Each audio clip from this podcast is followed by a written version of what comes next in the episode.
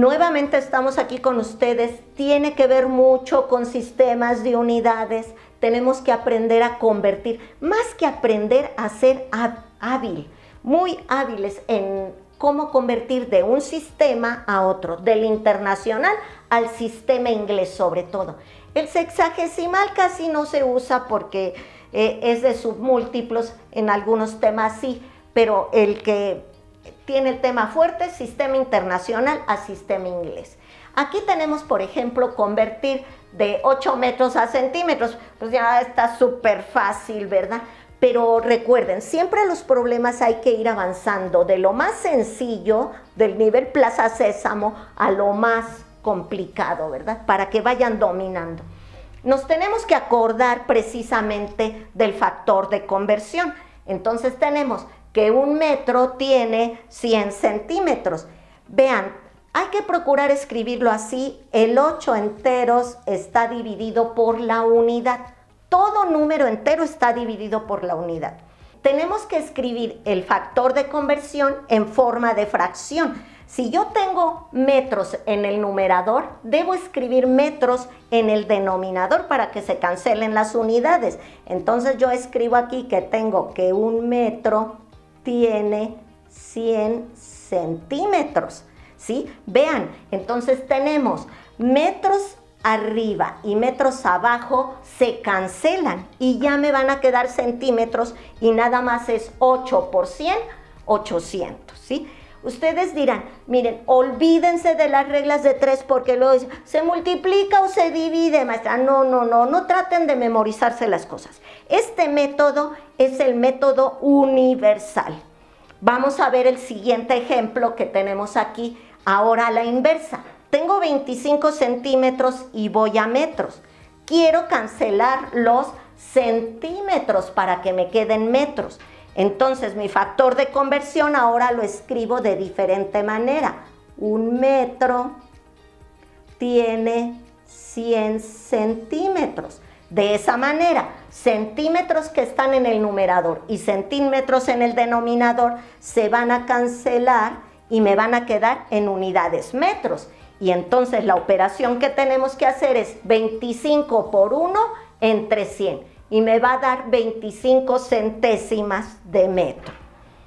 Pero ¿qué pasa cuando tenemos ahora aquí en esta sección, ahora vamos de pies a metros? Nuevamente, me acuerdo de mi factor de conversión que tenemos que un pie tiene punto 3048 de metro. Pues vamos a anotar esa equivalencia aquí. Si quiero anular pies que están en el numerador, debo escribir pies en el denominador. Entonces me queda aquí que un foot tiene punto 3048 de metro. Entonces, vean, foots que están arriba y foots que están abajo se cancelan. Entonces ya nada más me va a quedar 15 por punto 3048 entre 1. Y eso nos va a dar una cantidad de 4.57 metros. La cuestión es ir cancelando las unidades. Bien, ahora el plato fuerte de este tema, el coco, jóvenes.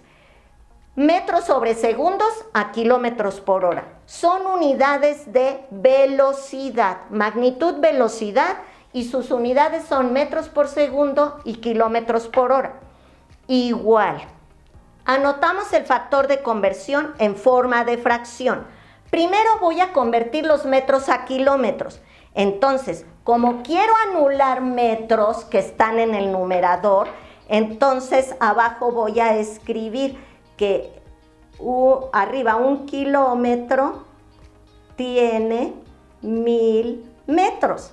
Vean cómo así ya voy a poder anular las unidades metros.